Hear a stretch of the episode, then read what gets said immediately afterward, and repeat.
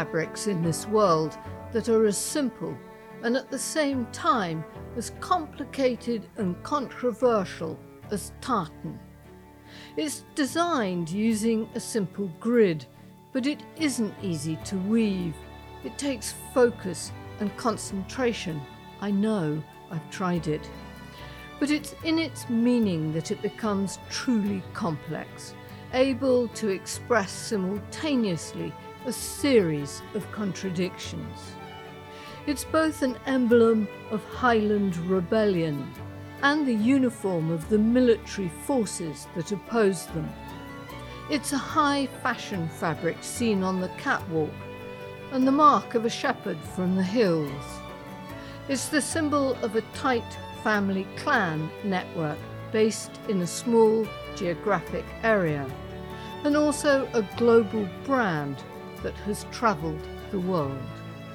Tartan is many things, and everyone has their own view of it. Join me in this new episode to explore the many shades of tartan.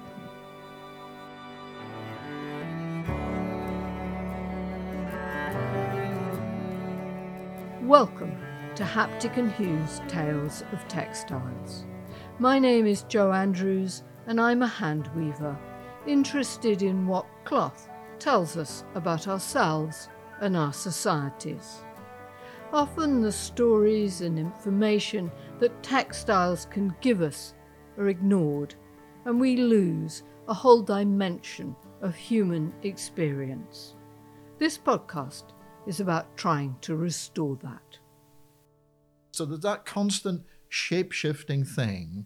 For some people, tartan still, where it's relevant at all, is an image of repression. For some people, it's an image of belonging, of courage, of important family ties. The myth of tartan is constantly, even in our time, being reborn, redeveloped, refreshed, and it continues to mean all sorts of things to all sorts of people.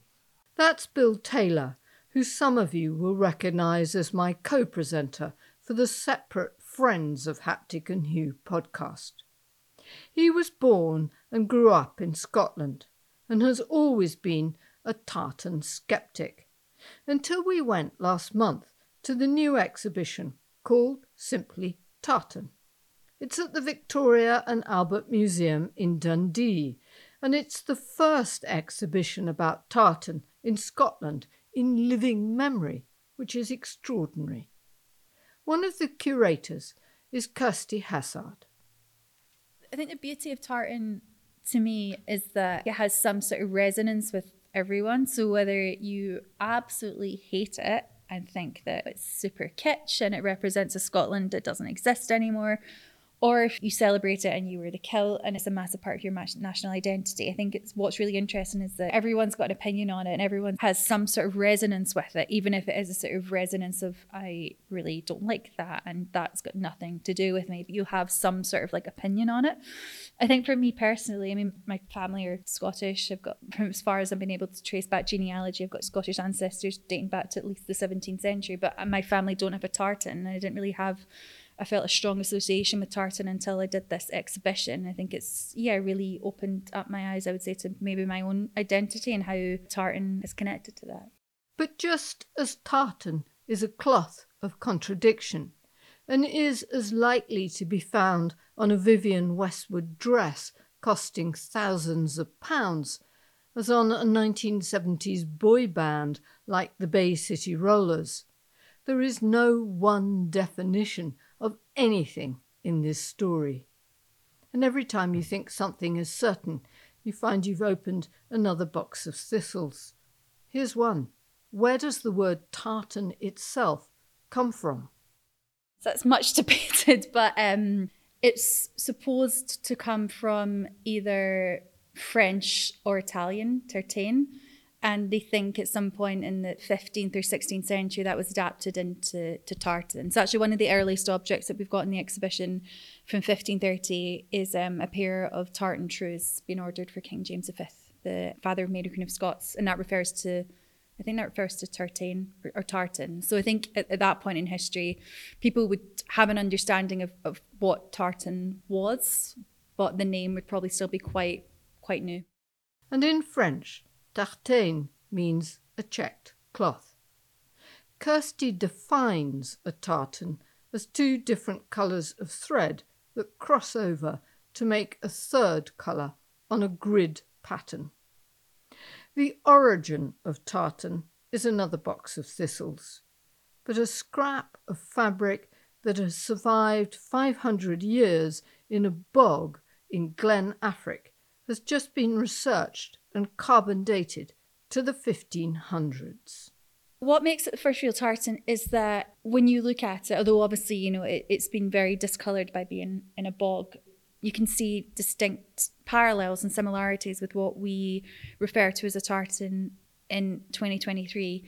So you see those two strands of colours that are crossing over to make a third colour. You see the same rules that designers of tartan and weavers would adhere to in terms of the idea of colour and the pattern and the proportion. And all those are really clear, although it's it's not even like a length of, of tartan, it's still a fragment, but you still see those three distinct rules present.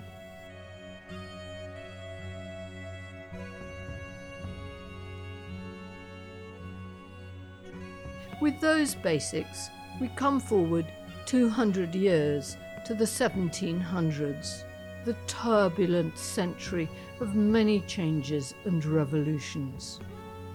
America declared its independence for one, but it was also a time of great ferment and revolution in Scotland that threatened Britain as a whole. This was a conflict in which tartan played a central role.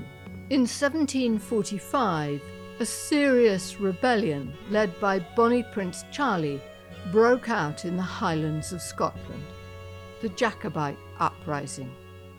The last of the Catholic Stuarts to try to take back the British throne led his troops, all dressed in their own clan tartans, south to try to take the throne from the British Protestant Hanoverian kings in London.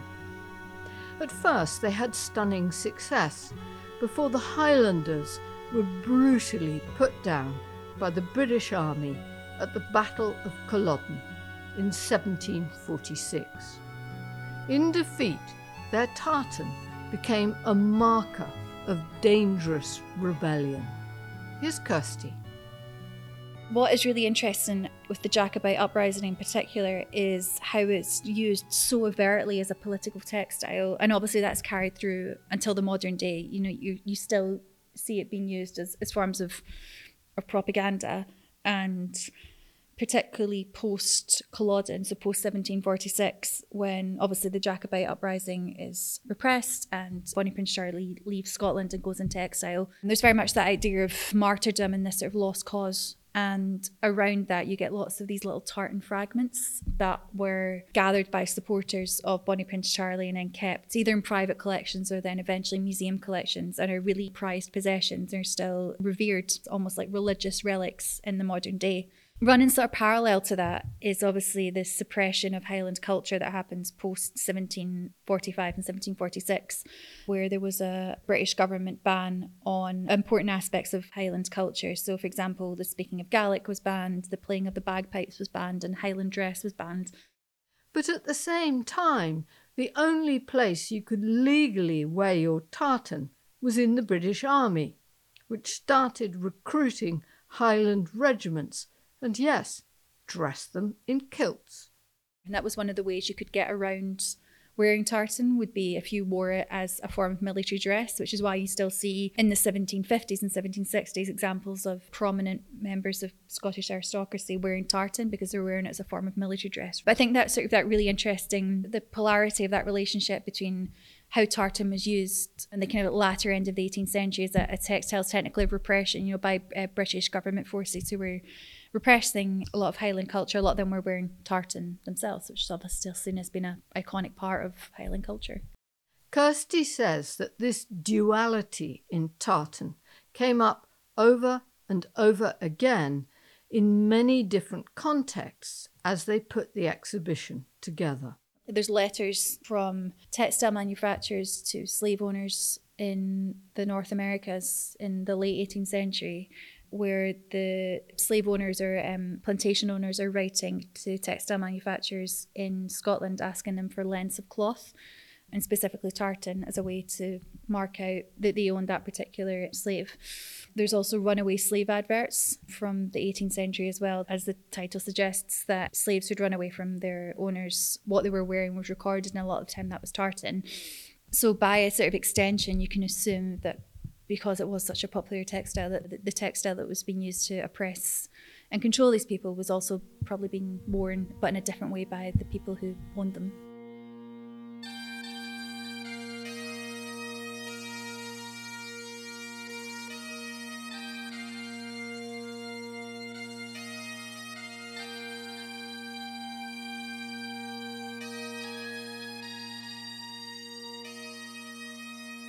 Took the Hanoverian kings nearly 80 years to recover from their fright over Scotland. But in 1822, George IV went to Edinburgh on a trip tightly stage managed by the novelist Sir Walter Scott, and tartan took centre stage.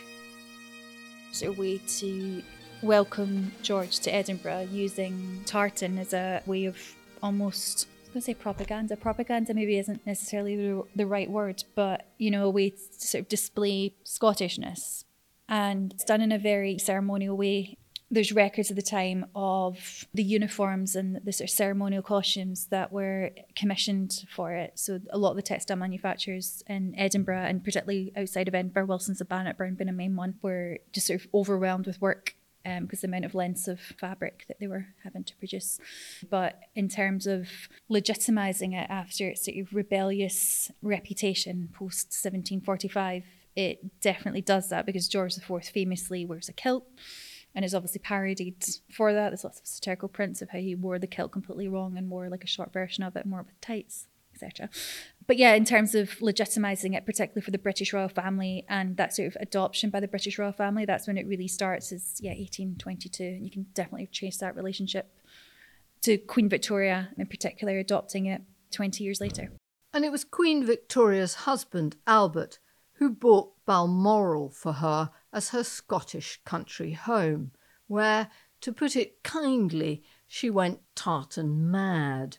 Balmoral seen has been a place of retreat and away from court life in London.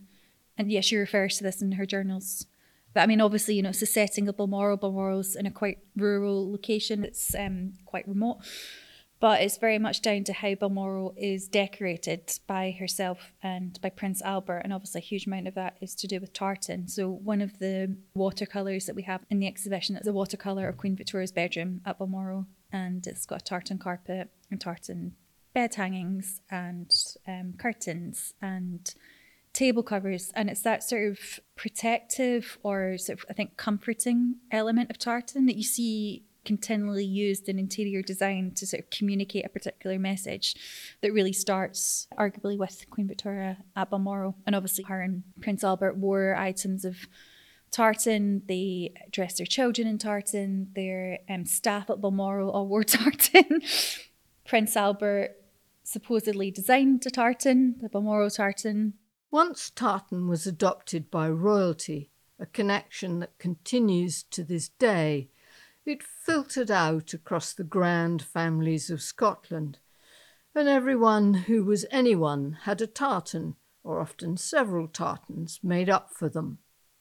These often had very little to do with ancient tradition, and much more to do with the Victorian's eye for a good story and a nice commercial opportunity.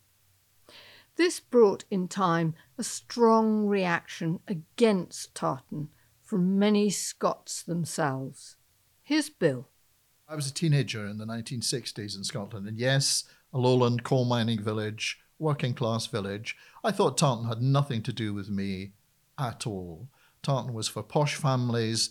It was something that harked back to a sentimental idea of the Scottish past. And not only did I did I not think it had anything to do with me, but actually I thought it got in the way of trying to establish a new cultural identity for Scotland. And I was impatient and very conflicted about that thing. I wanted, because I was a young man, I wanted Scotland to be seen as an exciting small nation with enormous possibility. And everywhere I went, it seemed I saw tartan shortbread boxes, tartan scarves, people from other parts of the world talking endlessly about their family heritage and Tartan's expression of that.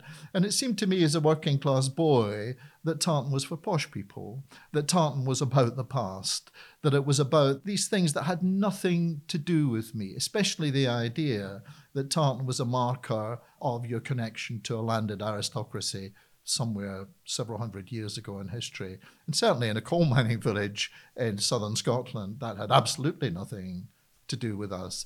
But the exhibition showed Bill that tartan has something to offer beyond this.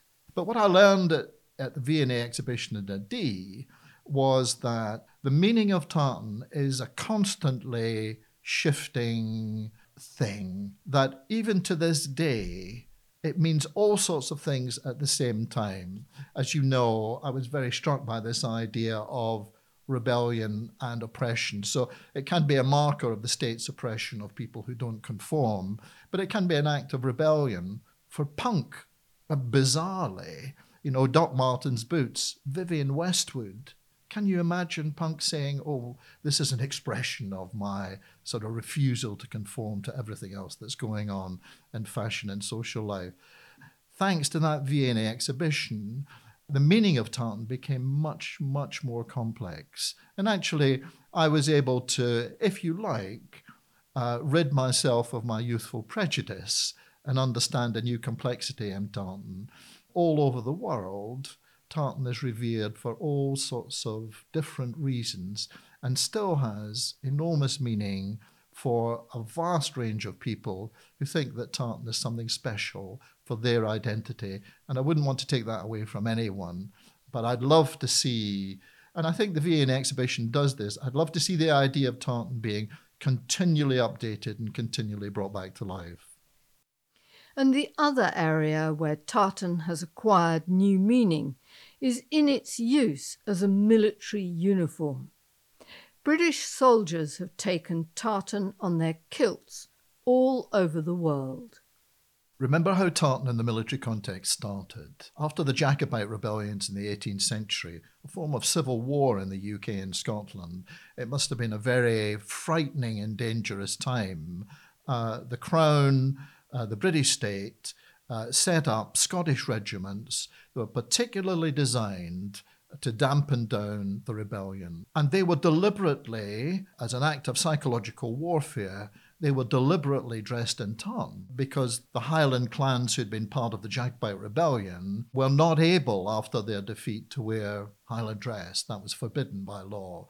But the new Scottish regiments that were designed to keep the rebellion down were specifically dressed in tartan. So it became an image of the power of the state uh, against any rebellion. Um, and since then, obviously, those Scottish regiments have fought all over the empire uh, with British forces, and that tartan for them has become a marker of their courage, of their history. So that's another example of the continual shapeshifting of tartan. So Many of the forces who did wear tartan after the Jacobite rebellions gave their lives in dreadful circumstances in times of war for the British state. And you can only think about their courage. In time, soldiers' tartan began to acquire a mythical status. The fighters who wore it were feared, but the tartan itself was seen as gracing protection to those who wore it.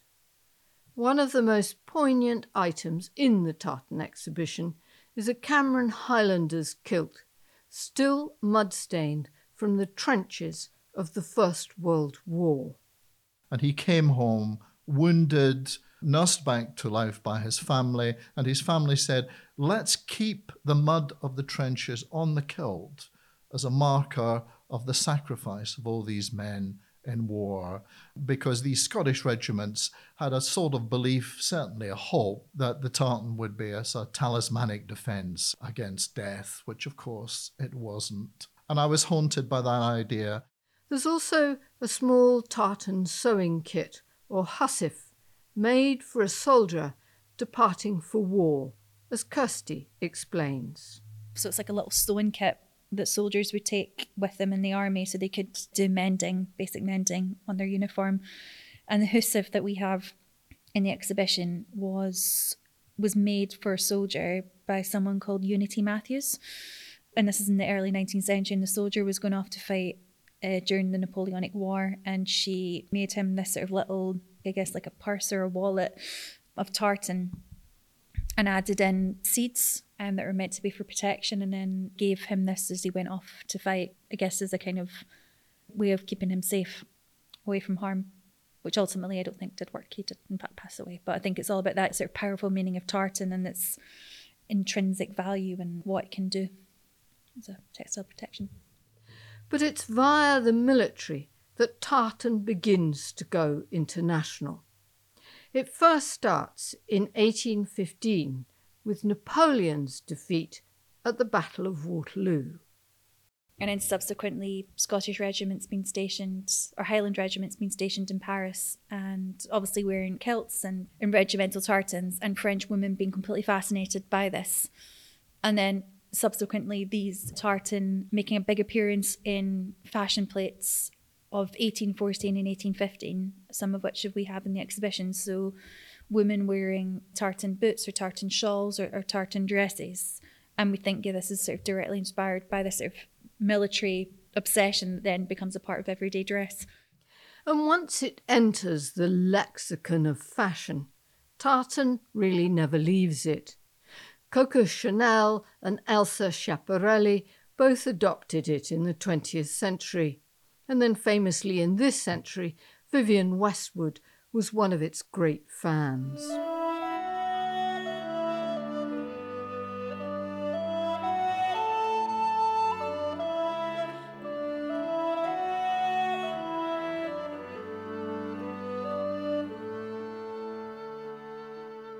It was a different movement altogether that gave tartan truly international wings and that was the great emigration from Scotland in the 19th century. The creation of the Scottish diaspora in Canada, America, Australia, New Zealand, Africa, and India. They left home, but they often took home with them in the form of tartan. And in doing so, they created a new relationship with tartan one that spoke of a connection with home and long lost family, something simpler and more joyful.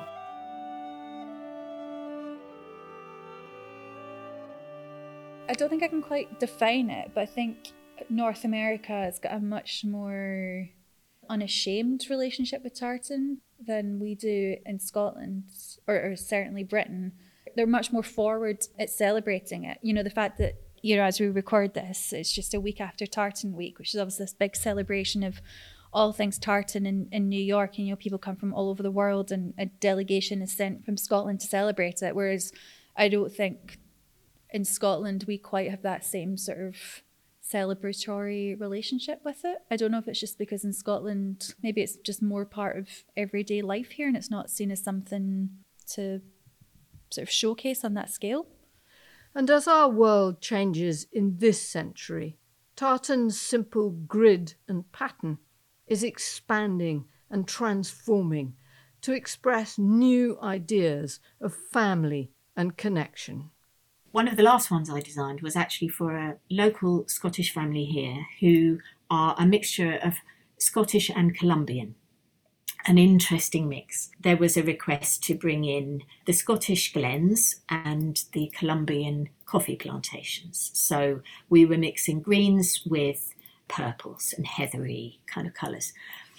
Then there was this overcheck request that Colombian, the yellow of the Colombian flag had to be incorporated. But the most specific part of this tartan cloth that eh, you can't actually see is the fact that the father, the head of the family, was a salsa dancer, and the set, so the pattern repeat, and each of the stripes in the tartan is based on the beats of the salsa.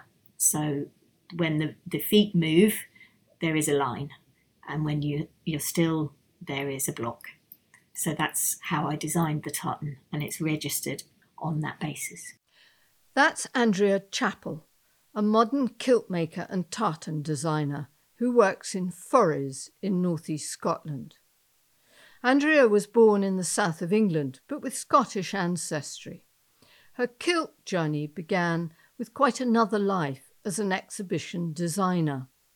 Every time she completed a project, she decided to commemorate it by commissioning a kilt from an Edinburgh kilt maker. And then every project that I built, I went back to him. It started with a sort of just request for, well, could I have a red one? Could I have a yellow one? Could I have a denim one? and then it started to get a bit more elaborate and the places that I was working were also getting further afield, and I kind of went on to a grander scale. And so I would turn up with cloth that I had purchased where I was building these projects and would start to embed more things. And it got to, I would say, 20 years on, and I had then a wardrobe of, of kilts and was wearing these on a daily basis, and they just became my uniform. And then, just over seven years ago, she decided that she wanted to re establish her connection with making. And by chance, she saw an advertisement for a kilt school. And for me, it made total sense when I saw a little uh, advertisement for the Keith Kilt School. And I thought, ah, oh, well, there we are. There's, of course, that's what I should do. And I was not in any way even a dressmaker. So it turned out that that's actually more helpful than not in the making of the kilts because traditionally made kilts are all hand stitched. So you don't need to know how to use a machine. Whilst you do need to understand the form of the body, you don't need to understand the construction of garments per se. You, through the hand stitching and the and the construction of a kilt understand that particular process in a very specific way. She has now joined a craft that is officially registered as endangered in the UK. Her orders often come from people celebrating a life event or a specific milestone. The kind of most traditional point at which kilts are commissioned is either a wedding or often a graduation, which kind of aligns with a 21st birthday. Those are sort of the long standing traditional points. But I've found, in particular, with women, a lot of the time they're commemorating a, a big birthday. I've had commemorations of uh, significant achievements like a PhD. I'm just doing one for a gentleman who is a Scottish Nigerian, so will be weaving in some element of Aso Oke, the hand-woven strip cloth in cotton, into a tartan, and we will be making something that he'll be wearing when he's given his MBE. Which is a British honour for service to the community.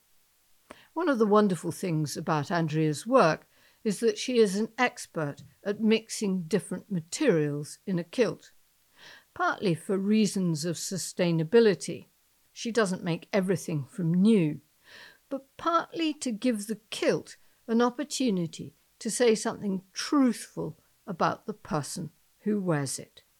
So you're, you're making a length of nearly nine meters in, you know, eight to nine meters. So it's a hell of a lot of cloth in a traditional kilt.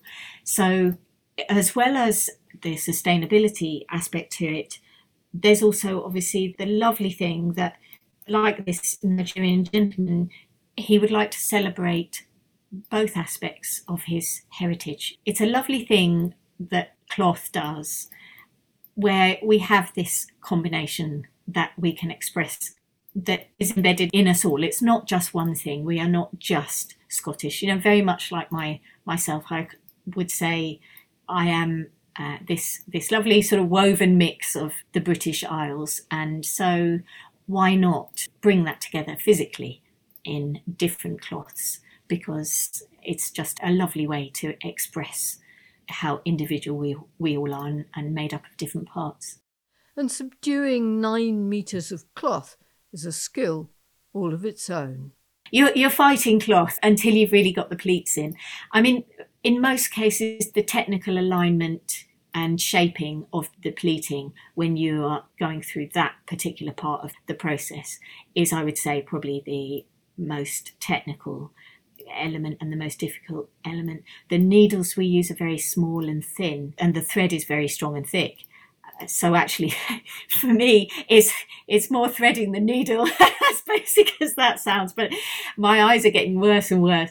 So eh, yes, it can be basic, but uh, you you are taking one flat length of cloth and molding it to a body shape through a mixture of pleats and flat areas. So it is quite technical to interpret the cloth and interpret the body, the shape of the body into the cloth only through pleating.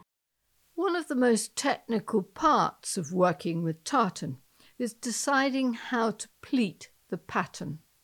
A small difference here makes a radical change to the finished item. Well, there's there's two ways really the kilt can differ quite dramatically using exactly the same tartan. One is how the kilt maker is interpreting the patterns. You can pleat to the stripe, the block, the half block, and some people call it other things. But what that is doing is that's changing how the tartan appears in the pleated section, making it distinctly different from front to back. And each pleat would be set up for the shape of the pleat to be in a specific area on the tartan that repeats itself through each pleat, or sometimes it alternates potentially. So, what you might be doing is you might be looking at a tartan that has a red overcheck in it and a yellow overcheck in it, and you might be saying, I'd like to bring out more of that red. So, each pleat would align on the center of the red line, and that would give you a pleat to the stripe. You might then start to add more into that and take a different part of the tartan, and you might choose to alternate one sort of landing point, if you like, in the center of a pleat with a different landing point on the next pleat and that will change the depth of your pleats and you might alternate the depths of your pleat. So that's the sort of aesthetic change but there's also differences in the ways in which you complete many people only really see knife pleating as, as a sort of traditional kilt but in actual fact kilts can be pleated as a box pleat as a double box pleat as a kingussie pleat and as a military vowel pleat. And all of those are traditional kilts and they are designs for pleating that have been used for hundreds of years. Tartans are listed with the Scottish Register of Tartans, a government body that keeps the complete list of official tartans. Anyone can search it. Each tartan must be unique and have its own story. These days, hotels, cities, commercial companies, public institutions, football clubs, and even museums like the V&A have their own tartan. The V&A's is based on their extraordinary building in Dundee, which was designed by a Japanese architect. The tartan is grey, white, and black, with flashes of shocking pink, inspired by the couturier Elsa Schiaparelli's love for the Highlands of Scotland. Back in Forres, Andrea is also designing new tartans too. Another one is actually one that I'm designing at the moment for the atelier for myself so that we can offer something about the area that changes through the seasons. So there's actually four, and each of them are things to do with the region of Moray that I live in that are specific to here. So we have a very, very clean air and a, a very beautiful lichen, a very beautiful moss that is actually a protected moss, and an incredible coastline. So all of these things are coming into the design of a tartan for each season that reflects Moray. The first one is winter, and it is a particular tree that I pass every day on my dog walk. And it's the colours within this tree and the lichen that is forming over as it gets wet with the rain. So it's a kind of burgundy and peaty brown base that brings the bark in. And it has uh, almost blues, a kind of slaty blue grey with very kind of pale greens and a very sharp mossy green through it as well and that will be followed with spring, summer, and autumn.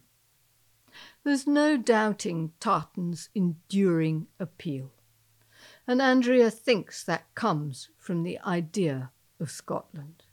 I think it it's because they can find a connection to either the cloth or or the country. You know, a lot of people will say, "I I love Scotland," and there are many tartans that can be worn that are not clan tartans that can give you that connection with Scotland. And I think there's just that recognition that, and, and hopefully as well, the exhibition has highlighted this in the broadest of senses, that there is a bit of that in all of us. You know, there is a connection there with that cloth in many, many different cultures outside of, of our shores. And for me, that's part of the puzzle here. Scotland is not the only culture that has developed patterns and weaves based on a grid. Madras from India, cloth from the hill regions of Myanmar, even the familiar and much loved blue and red pattern of the Maasai plaid in East Africa. So, why did Scotland get to claim this? Here's Kirsty. I think a lot of the heritage of tartan really chimes with the history of Scotland, or you know, the, the industries that are really strong within Scotland. So the fact that the woolen industry being able to move to industrialization and sell it on a kind of mass manufactured scale in the 19th century, and that point where this idea of Scotland was being sold to the world. I guess like trading links and market links that already existed in Scotland at the time when tartan was becoming prominent it's so interesting because obviously if you go to most countries, they've got a, a version of what we would call a tartan, but obviously to them, it's a completely different design history or design trajectory. So yeah, as you say, Madras, which is not a tartan, but some people conflate it with tartan. Globally, there's hundreds of hundreds of different sort of grid textiles that may look like tartan, but obviously are completely different. But I don't know. Essentially, it might just be good marketing, to be honest. That um, that did it for Scotland. And part of what Kirsty calls marketing is a good story. And whatever else you think about tartan, it's a material with a multitude of intricate myths and meanings behind it that track and trace their way through history and continue to decorate and give sense to our lives today. Tartan all over the world has a whole range of messages. And let's not forget the important one. A lot of the time it's beautiful, and a lot of the time it's fun. But behind all of that, it's another example of how cloth speaks probably more directly, more powerfully than most other things about our past, our present, and our relationship with history.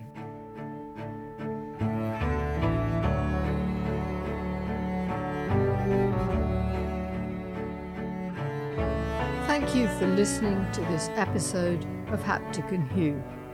And a huge thank you to Andrea Chappell, Kirsty Hassard, and Bill Taylor for their reflections on tartan and its many meanings. If you would like to see pictures of some of the events and tartans they have spoken about in this podcast, or read a full script, you can find them at Haptic and Hue's website at www hapticandhue.com forward slash listen. Haptic and Hue is hosted by me, Jo Andrews, and produced and edited by Bill Taylor. It's an independent production supported entirely by its listeners, who bring us ideas and generously fund this podcast via Buy Me a Coffee or by becoming a member of Friends of Haptic and Hue. This keeps the podcast truly independent and free from advertising and sponsorship. It also brings you extra content every month, and in Friends, we've just posted an interview with the head of the studio of the Royal School of Needlework about her experience of working on the embroidery that was on display during the recent coronation of King Charles and Queen Camilla. If you'd like to hear this or listen to any of the other extra interviews and podcasts posted there, you can find out more on the website at www.hapticandhue.com forward slash friends.